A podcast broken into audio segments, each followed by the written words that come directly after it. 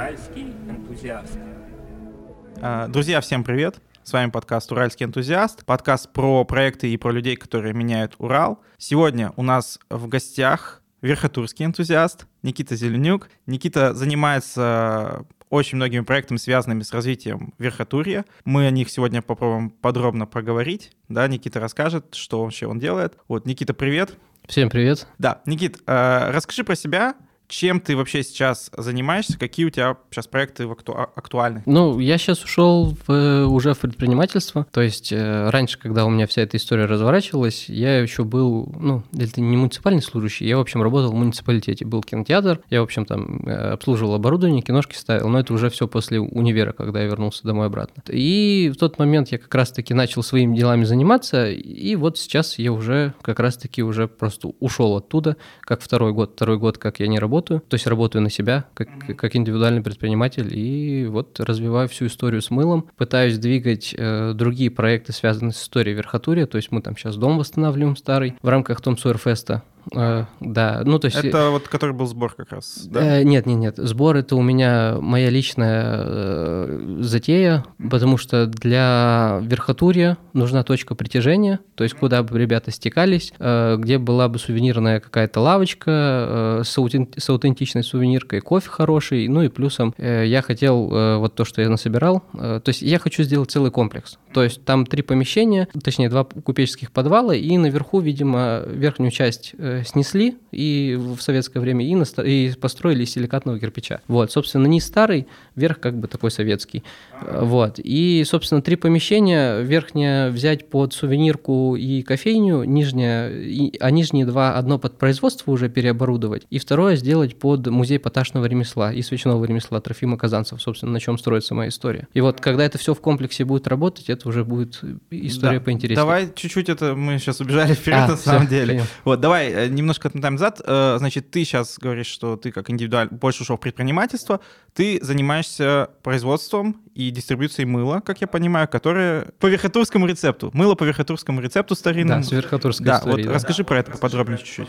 Ну, в общем, э, рассказывать, как я это все нашел, или просто историю саму Ну, рассказывать? расскажи вообще про, про свой бренд, да, что это за бренд, то есть что это за мыло, про историю, как ты это нашел, мы, возможно, чуть-чуть попозже поговорим. А, ну все, отлично. Ну, короче, бренд мы сделали с Ромой Диком, то есть э, агентство брендинговое Дикий Филин, то есть вообще офигительно крутые ребята. Мы с ними сделали э, бренд «Сверхмы», то есть э, можно расценивать как и суперсильные мы, и типа сверхотурья мы, ну и, в общем, э, много всяких э, штук интересных можно надумать, но на самом деле, то есть тут как бы такая территориальная привязка, типа сверхотурья мы, сверхмы. Вот. Э, история такая больше про, про нашу территорию. Ну и в целом про то, откуда начиналась Свердловская область. Бренд мы с Ромой сделали, сейчас тихонечко, ну, он мне уже, как бы сказать, отдал это все в пользование, я сейчас Мгм. пытаюсь это своими то есть он силами как бы как- вышел с проекта, или как?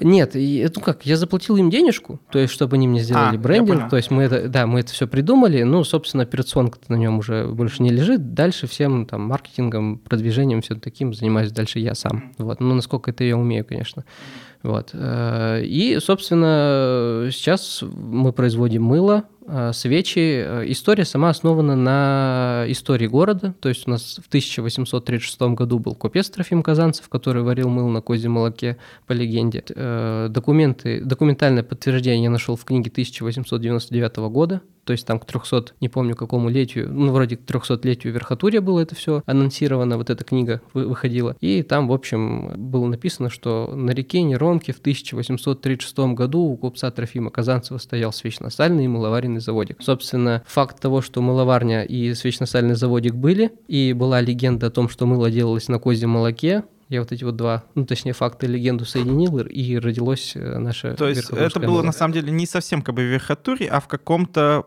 селении Э, рядом с Верхотурьем. Не-не-не, там, короче, рядом с Верхотурье просто течет река Неромка, там, ну, буквально 500 метров от города. Вот. Если сильно углубляться в историю, раньше было поселение Нарамкар, Мансийское, на нем построен Верхотурье, точнее, оно чуть-чуть поудаль Верхотурья, Верхотурье там на э, скальнике построен, да, там, то есть, естественно, укрепление скала такая, и там Кремль бахнули. Ну, сна- сначала Строк бахнули, потом Кремль. Вот. И Нарамкар, как бы, течет речка, и она вот от этого названия Нарамкар переняла свое название Неремка. И вот как раз-таки в 500 метрах, от, ну, в 500 метрах от города э, стояли вот эти вот заводики. То есть супер близко, то есть это само Верхотурье. Хорошо, давай тогда нашим слушателям расскажем про Верхотурье. Возможно, кто-то нас слушает там не со Свердловской области или не с Урала, может быть, они не совсем в курсе, да, что это за город. Вот, э, ну, я думаю, что многие знают, что это такой духовный центр Урала, но не все там были. Вот, давай расскажем про Верхотурье немножко и что еще там есть интересного, кроме э, религиозного вот этого контекста. Вот, ну, на самом деле, ты как раз обращаешься по адресу, потому что я стараюсь двигать альтернативную историю города, потому что наш город распиарен как духовная столица Урала, и все, собственно, на этом едут. Вот я думаю, что для полноты картины это не совсем верно и не совсем правильно, потому что э, нужно еще рассказывать большую купеческую историю города, которую напрочь забыли. То есть у нас там краеведы об этом всем знают, все, но купеческие лавки стоят там под шаурмечной, типа старинная купеческая лавка, внизу открыли шаурмечную, то ли Нурлан, то ли как-то так. А, Шерхан, вот, Шерхан, представляешь, купеческая старинная лавка и внизу шаурмечная Шерхан, вообще охренеть, прикольно, дизайн-код, ой, точнее, код города прямо на лицо. Э, ну и, собственно, вот эту купеческую историю я стараюсь пытаюсь крутить. На самом деле Верхотурье не начинался как город э, духовный, потому что духовность к нему пришла немножко попозже. Это все-таки город-крепость потому что когда вот у нас осваивалась Сибирь, у нас был там северный, это длинный путь, да, проходил через север там, и, собственно, Артемий Бабинов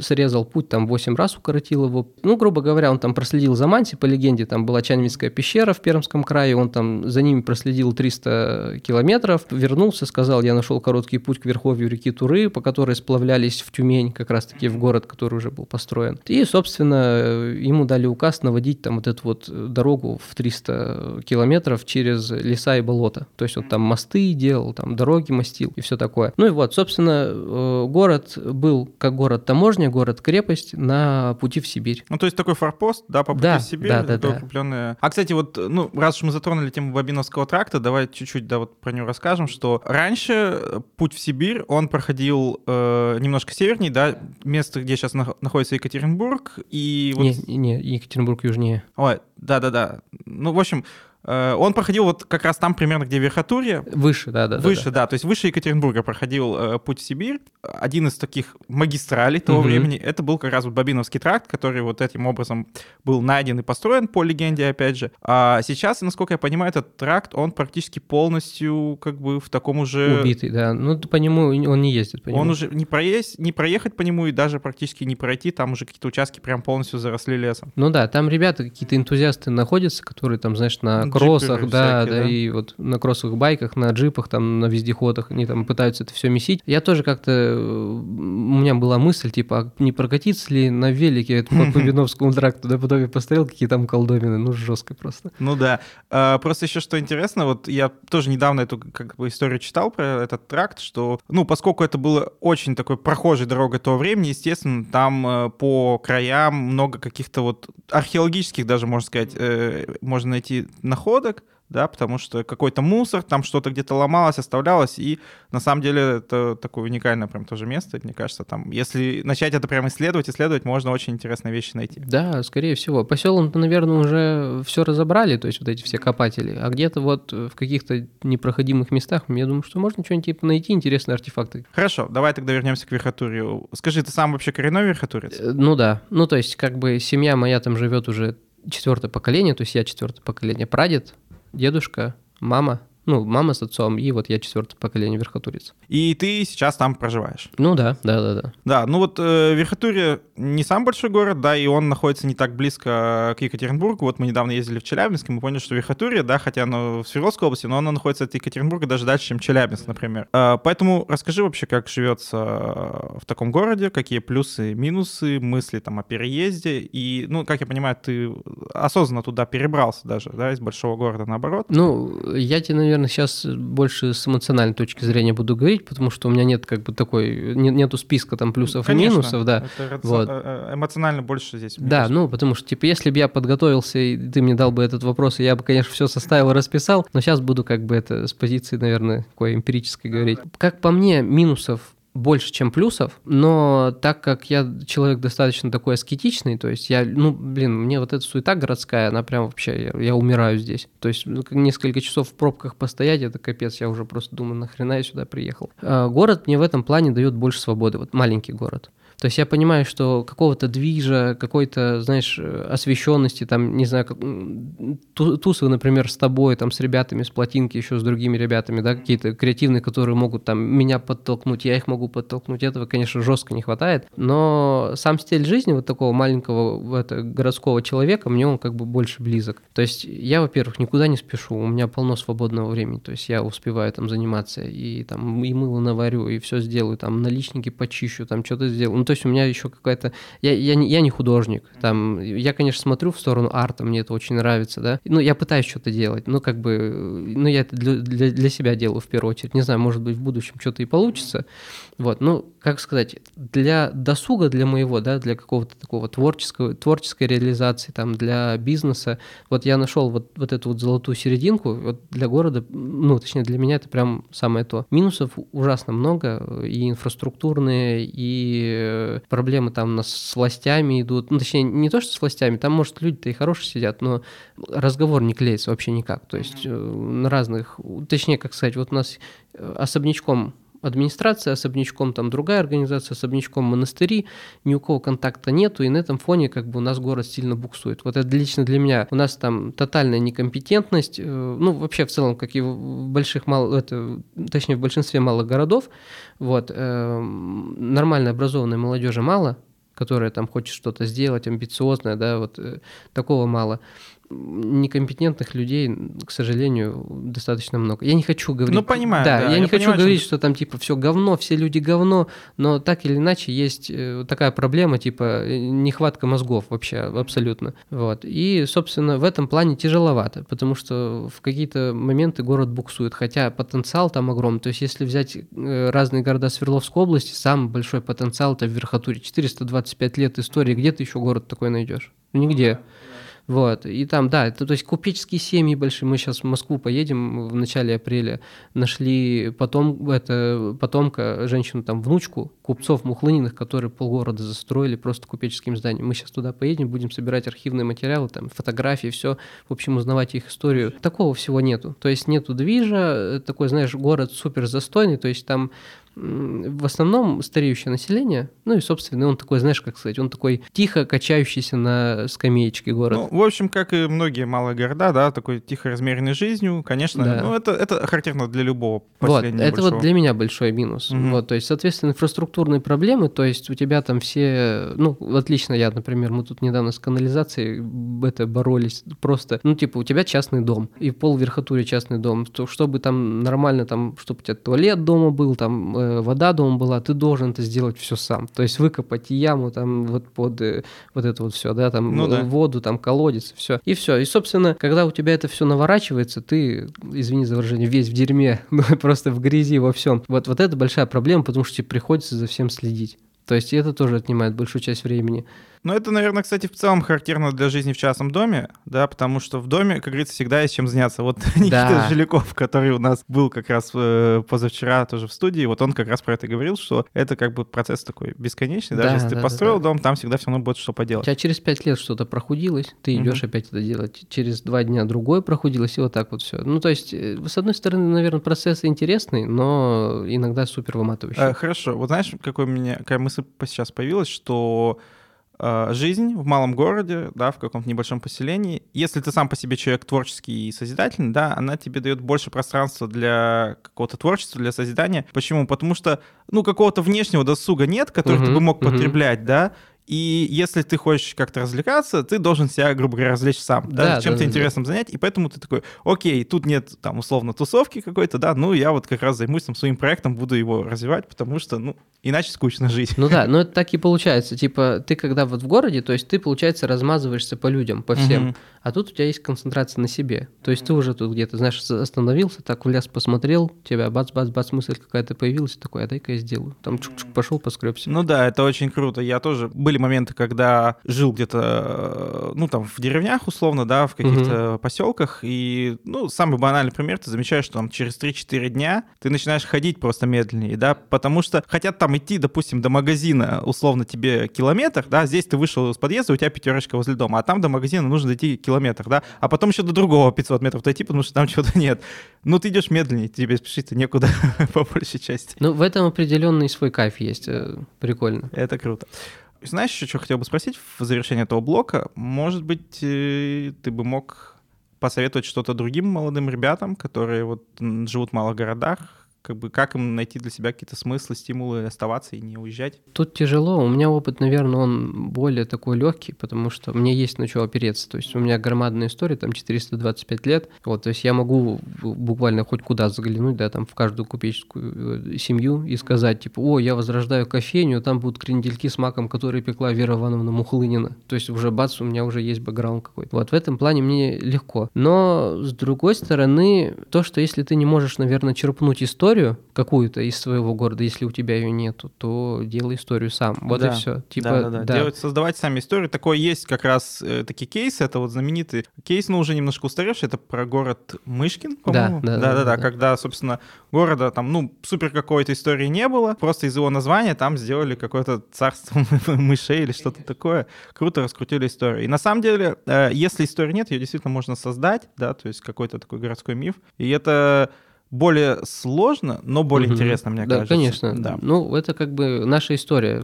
Когда Урал осваивали, тоже приходили люди на, ну, на пустую землю. И создавали. И создавали историю, на которой я вот сейчас, грубо говоря, живу. Ну да. Хорошо. А, читал в твоих интервью, что ты жил в Италии? Да, три недельки. Три, а, три недельки, я думал, чуть подольше. Ну хорошо. А, вообще, как тебе загнивающий Запад? А, блин. Говно. Нет, на самом деле я влюбился безумно. Вот. Жил жил. Короче, я познакомился с пацаном. Э, я футболист, он футболист, только он там пошел по стезе рефери. То есть у них там очень такая э, хорошая, хорошо развитая сеть. Ну, не сеть, а как-то. Ну, в общем, они профессионально относятся к, э, к судейству, да. То есть у них прям быть рефери – это супер крутая почетная должность. Вот. И Антонио как раз пошел по этому. И на фоне футбола мы очень сильно там заобщались. То есть я учил итальянский язык, он учил русский, то есть мы друг другу помогали. Там спустя два года общения, то есть мы подружились очень сильно, он мне такой говорит, Никитос, хочешь в Италию приехать? Я такой, Антонио, блин, ты чё, мечта моя? Ну и все, и он такой говорит, пригоняй. И в девятнадцатом году, в августе, я просто рванул, то есть сначала к нему прилетел э, в городочек под Турин Брандицево маленький, ждал, пока он там три дня доработает на работе, у него будет мини-отпуск, и мы полетели под Неаполь в его э, деревушечку Чветаново Дель Саню, то есть там 600 человек живет или 900, не помню, очень маленькая, в горах, блин, безумно круто, красиво. И все. И я просто потрясен культурой Италии. Э, в первую очередь, я думаю, а, еда, еда, но это просто, это божественно. Это бониссимо просто. Короче, на меня смотрели как на негритенка, потому что я, ну, блин, лопал все, там все безумно вкусно. Я, я до Италии думал, что вкуснее моей бабушки никто не готовит. Потом я вернулся и заплакал, потому что я больше не хочу есть то, что готовит бабушка. Ну, собственно, Италия очень круто. Уральский энтузиазм энтузиаст. Про наличники. Наличниками ты тоже занимаешься, давай про них поговорим. Вообще, что с ними делаешь? А разные вещи. Когда езжу по городу, точнее, там, на велосипеде катаюсь, гуляю. То есть у нас в основном же все старые деревянные постройки, там где-то дореволюционные, где-то советского периода, но в основном там дореволюционные сохранились. И люди, живя в них, они, в общем, все-таки дерево... Короче, самая большая проблема было купеческое здание, ну, точнее, двухэтажный дом. В советское время его делят на четыре квартиры. Один собственник пьяница, и вот с одного угла, грубо говоря, говоря, с, э, дом начинает там гнить, он за ним не ухаживает, мер воздействия на него нету, и в целом весь дом идет под откос. Ну, грубо говоря, весь, весь дом из одного какого-то там гнилого банана гниет вся ветка. И, собственно, там кто-то пытается справляться, и, собственно, когда вот это дерево гниет, они там берут просто там окна выпиливают, вставляют пластиковое окно, и наличники выбрасывают там, либо сжигают. То есть ну, там все вот эти деревянные дома, они в заплатках. То есть был, э, был кругляк, да, который уложен такой темненький, темно-серый, уже постарел, и они там берут там просто брус вот такой вот впиливают туда, запенивают это все, это как, ну, такое. Короче, весь, весь город почти в заплатках. Ну и, собственно, чтобы наличники не сжигали, я, знаешь, как этот, кто там, Плюшкин собирал это все, вот, у меня весь гараж в наличниках просто, вот, они стоят, да, и я, у меня с одной стороны была идея, чтобы сделать выставку в Кремле, то есть у нас в Кремле есть стена, и в стене такие, видимо, бойницы были, там, в общем, короче, такие арки, э, с углублением. И вот в эти арки очень хорошо встают наличники. Я думал, что в одно время я сделаю там выставку наличников, где-то, короче, превращу их в какие-то там, ну, произведение искусства своими руками. Я не могу сказать, потому что я не художник. Ну что-то я, короче, с ними сделаю и, и поставлю туда. Вот, то есть там зеркала в наличнике у меня прям безумные. Тогда я влюбился, когда в интернете нашел зеркала в наличниках, очень крутые штуки. Вот, там концепция как определенная появилась по словам, там, ну и, в общем, не буду рассказывать э, слишком долго. И думал, что эту выставку сделаю. Ну и вот, тихонько я сейчас, наличников много, времени супер мало, потому что я в основном все в ИПшке, да, и когда э, в свободное время есть, а там я еще там, к примеру, дом, ремонт делаю у себя дома. И не совсем хватает, когда есть время свободное, я как бы за наличник берусь, но это крайне, крайне мало этого времени. И, собственно, так, а что я говорил? Я, а я мысль потерял. Про наличники мы разговаривали. Смотри, давай тогда, знаешь, чем поговорим, что вообще ты наверняка ведь знаешь про другие какие-то проекты с наличниками, которыми в России занимаются, их не так много. In Август, знаю вот этот, этот чувак в Инстаграме. Э, короче, дизайнер, который продает наличники, то есть, грубо говоря, он покупает наличники с, э, со всей России, там, с Нижнего Новгорода, с каких-то деревушек, знаешь, такие красивые резные наличники старинные. Вот он их покупает, видимо, увечал их домиков, которые там под снос или что. И, собственно, стекла в них вставляет, делает там стеллажи всякие, ну и продает. Ага, то, есть, ну, это, это коммерческая классическая история, такой, да. Бы, реновацией занимается. Да. Ага, а вот ну, у нас есть Черноисточинский музей наличников, да? Ты с ними как-то взаимодействуешь или ты сам по себе? Э, нет, я как-то приезжал. Ну, на самом деле, э, ребята молодцы, то, что они все это делают, но я что-то там такого интересного не нашел. Ну, не нашел, да, как с ними сколабиться. Понял. Ну вот, да, и, собственно, эти наличники, вот я все-таки доделаю, когда ну, угу. материал наберется, да, то есть я там сделаю, например, 6 наличников хороший, там, с определен... каждый со своей концепцией, и сделаю выставку в Кремле. Давай еще поговорим про карту, которую ты делал тоже с Диким Филином. Э, что вообще с этим проектом? Расскажи про него. А, ну, все, собственно, мы его завершили. То есть, когда мы делали карту, мы там на краудфандинге, точнее, заявились на краудфандинг, 350 тысяч нам нужно было, чтобы его сделать. А, и, собственно, собрали деньги, сделали карту, и карта, ну, короче, она не пошла. Не пошла, она э, не пошла, она не продавалась, супер мало продавалась, там, ну, буквально, я не знаю, короче, тысяча, мы тогда на этот тираж, точнее, на деньги, которые мы выручили, на это, тысячу карт выпустили, и больше половины мы, наверное, просто раздарили. То есть приезжали какие-то гости, мы дарили, приезжали ребята ко мне с Екатеринбурга, я там дарил им, потому что, ну, не идет на настоящее просто. Ну, смотри, давай так, то есть э, вы сделали карту угу. в таком специфичном дизайне, да, вот в стиле, возможно, увидели работы Дикий Филин, там карта Екатеринбурга, угу. по-моему, есть, других каких-то городов. СССР, Тимаринск, да. что там еще, да. Вы планировали эту карту продавать? Или что вы с ней планировали делать? Да, ну, собственно, мы хотели, грубо говоря, сделать карту, чтобы люди, которые приезжали в Верхотуре, у них был и сувенир, который они с собой на память могли забрать, да, о Верхотуре, то есть она вот такая вот маленькая, компактненькая. И, собственно, тот путеводитель, который они вот купив, могут погулять по городу, узнать разные секретики. То есть ты приезжаешь, например, в Верхотурье, у нас там есть э, безумно красивый э, Свято-Троицкий собор, но не все знают, что можно взять ключик в церковной лавочке, подняться на колокольню и посмотреть город с э, высоты птичьего полета вот с этой колокольни. То есть, соответственно, мы все вот такие фишки прописывали в карте, то есть легенды, там фольклор вот этот наш местный. Мы любим в этом подкасте говорить про опережение времени, и мне кажется, что история с картой, она как раз чуть-чуть опередила время, потому что хоть э, тур по поток э, в верхотуре есть, но это все-таки больше какого-то религиозного плана, да, да то есть да. какое-то паломничество. И эти люди немножко, они еще, как сказать... Не, не та целевая, да. Да, немножко не та целевая аудитория, а для того, чтобы эта карта, ну, это замечательный проект, очень классный, я считаю, действительно заходила, нужно привлекать в том числе и другую аудиторию в верхотуре, да, да которая это ну, собственно, для, для нее, как мы, мы все это делали. То есть ребята там, мы подружились, э, Ромка Санкт-Петербурга, чувак поддержал карту в последний день, к нам приехал, мы очень сильно задружились. Вот сейчас, грубо говоря,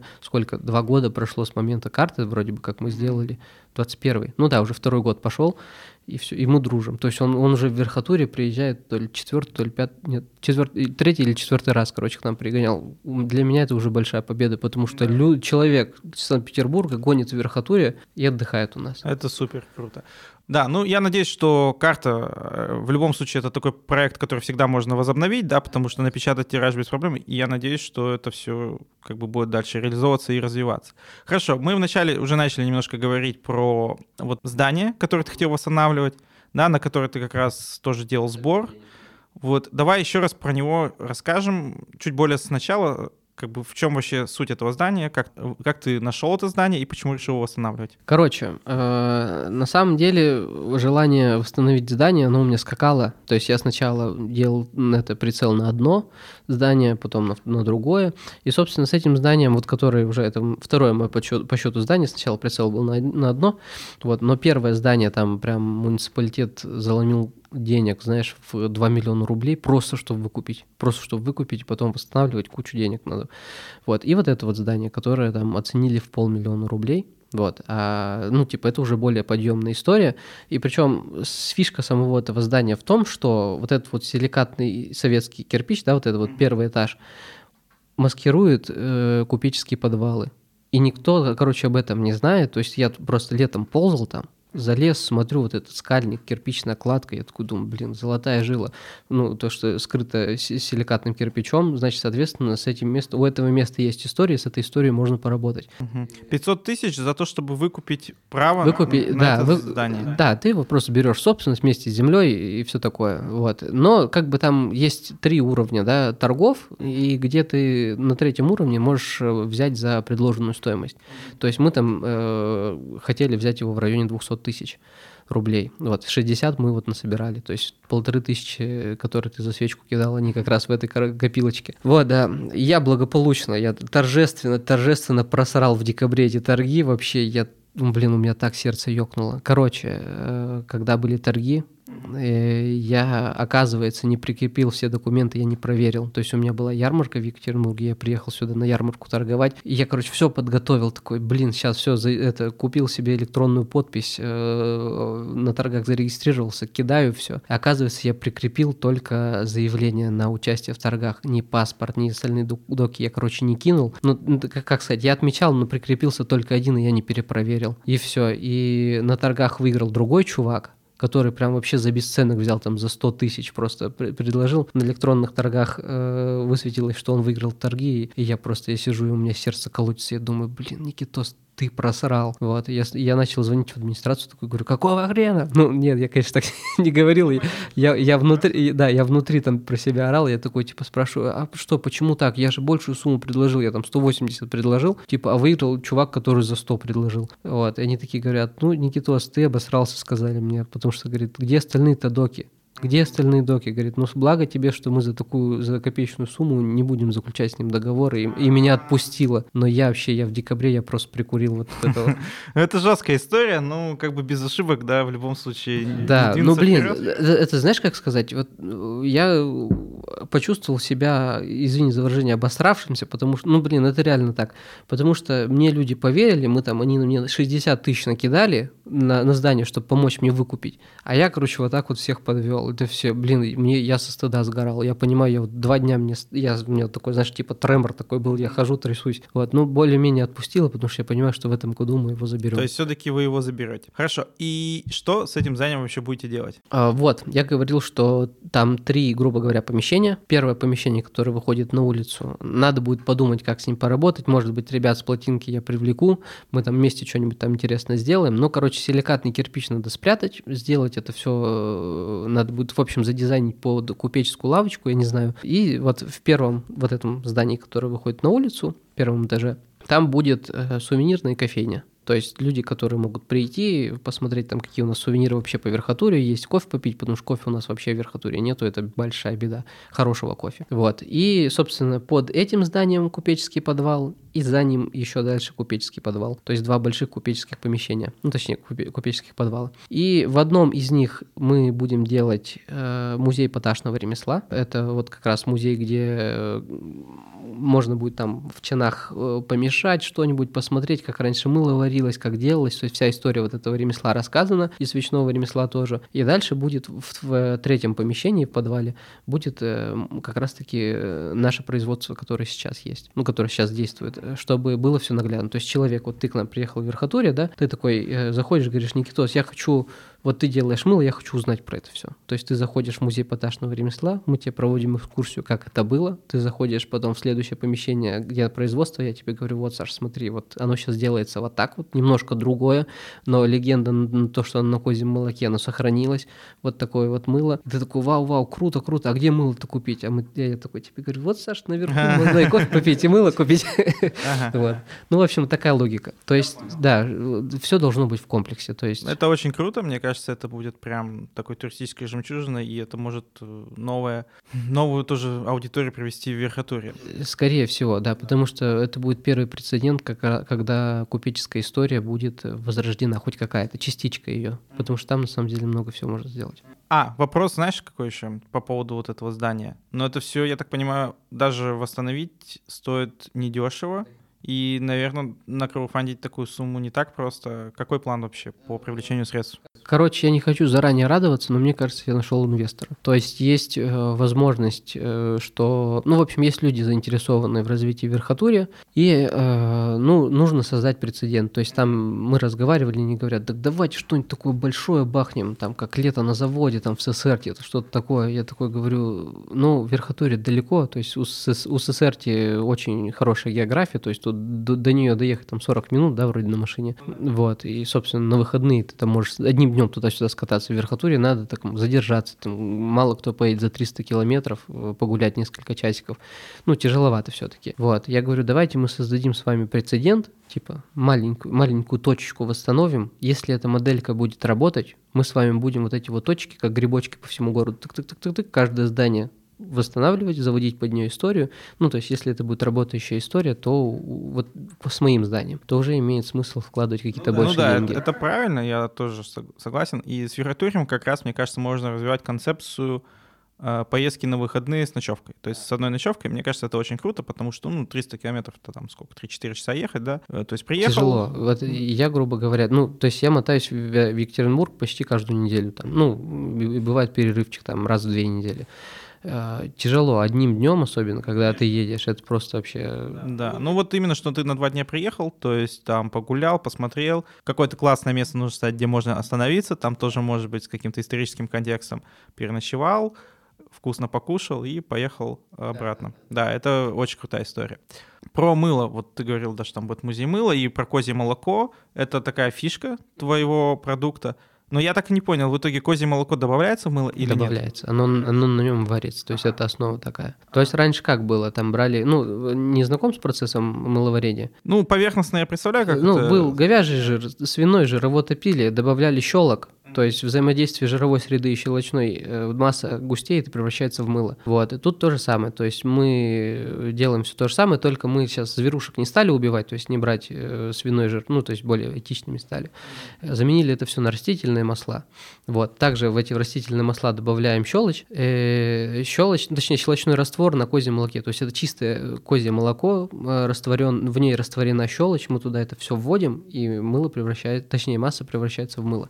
То есть вот все как было раньше, то легенда сохранилась. Хорошо. Какой смысл несет козье молоко? Ну, это звучит прикольно, да, да но чисто технически какой в этом смысл? А супер нежная штучка для кожи. То есть ты вот мылом попользуешь, у тебя в чем фишка нашего мыла? Э, то, что оно натуральное, да, и за счет свойства, ну, точнее, свойства козьего молока, оно не сужит, не стягивает кожу. То есть ты обычно, когда если таким промышленным мылом большим... Будешь мыть промышленным мылом, кожа будет сохнуть. Э, кожа будет сохнуть, да, ты чувствуешь стянутость, там все такое, некомфортная штучка.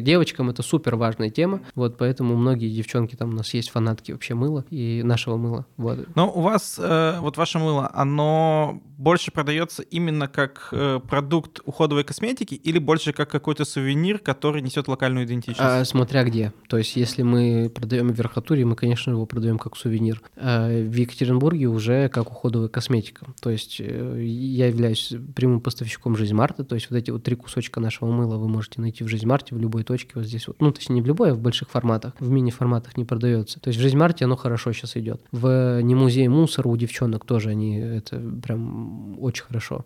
Ну и, и все. То есть су, су, э, сувенирка, она у нас в Верхотуре. Mm-hmm. Ну и здесь еще на, на ЖД вокзале Центр развития туризма у нас взял мыл, мыльца. Вот мы решили попробовать протестить. То есть сувенирка, она на вокзале и в Верхотуре. В основном это все как уходовая косметика сейчас идет. Смотри, Никита, еще о чем хотел поговорить. Также я прочитал, что были был такой опыт, что ты проводил экскурсии в Верхотурье? Э, нет, я помогал их делать. Помогал делать, сам не проводил. И вот сейчас передо мной встает такой вопрос, все-таки раз я занимаюсь купеческой историей и начинаю в этом копаться и понимать, что к чему, вот, я все-таки думаю, что я должен буду потом одеть костюм купца и такой по верхотуре поводить истории. Помогал экскурсии. делать э, кому и что с этим а, произошло? У нас есть Дмитрий Николаевич Вершинин, очень талантливый, крутой чувак в верхотуре, э, организовал театр в Кремле, то есть у, него, у нас единственный, я не знаю, в России единственный, единственный, но вроде бы как он говорил, что единственный театр в Кремле, у нас же Кремль в верхотуре. Вот, и он как раз-таки с актерским образованием, а вот я ему помогал в некоторых моментах делать экскурсию, то есть он переодевался в соборного дворника из 19 века, то есть такой Семен Иванович дедочек, вот, и вот этот тот дедушка у нас водил по всему городу экскурсии, то есть тот чувак, дворник как раз, он, как он рассказывал концепцию, говорит, типа, дворник — это тот человек, который, во-первых, встречал гостей, дворник, который все про все знает и все расскажет, то есть э, это такой э, не надзиратель, как, ну, в общем, человек, который знает все и везде о городе, то есть и присматривает за ним. Вот, была такая концепция, и я помогал ему эту идею крутить. У меня есть тебе предложение. Я тоже придумал такую идею, что э, проводить эксклюзивные экскурсии для слушателей нашего подкаста с гостями наших, нашего подкаста, да, если у них есть какая-то какая-то интересная локация. Абсолютно легко. Да, как тебе такая идея, что мы сделаем, то есть такой прям эксклюзив, эксклюзив, да, допустим, соберем какую-то небольшую группу, там буквально mm-hmm. это может быть 5 или там 10 человек, да, там где-то ну, одна-две машины, допустим, что приедем, и с тобой какую-то проведем экскурсию по Верхотуре. Давай, у меня как раз э, встает вопрос о том, что надо начать э, водить экскурсии. Мне Саша Савичев об этом все время говорит, Никитос, надо уже одеть это костюм и водить по городу экскурсии. Саш, с Сашей очень дружим, очень крутой чувак. Вот, и, собственно, э, вот это вот все подготовить, точнее, мне, мне нужен какой-то старт, и вы можете как раз этим стартом быть. Слушай, мне кажется, это может получиться очень крутая история. Вот, я думаю, что мы тоже чуть-чуть попозже, ну, уже после записи обсудим детали, да, как это все будет э, выглядеть, в какие там даты это проведем. И в ближайшее тоже время анонсируем будет у вас такая уникальная возможность съездить с проектом «Уральский энтузиаст» и пообщаться лично с Никитой, который представляет проект «Сверхмы». Супер круто. И он лично проведет экскурсию по Верхотуре. Никита, большое спасибо тебе, что пришел, что поделился своим опытом. И мне кажется, что очень круто. Э, мне кажется, очень круто, ведь такой опыт может вдохновлять наших слушателей на то, чтобы оставаться на своей родной земле, создавать проекты, создавать историю, да, если ее там нету, или какую-то историю находить и ее mm-hmm. развивать. И это безумно интересно, друзья. То есть всем советую это попробовать. Никит, спасибо тебе. Спасибо, Саш. Да, спасибо. Всем, друзья, э, друзья, всем пока. Подписывайтесь на наш телеграм-канал «Уральский энтузиаст». Ставьте нам лайки, пишите отзывы на подкаст-платформах и слушайте нас в следующих выпусках.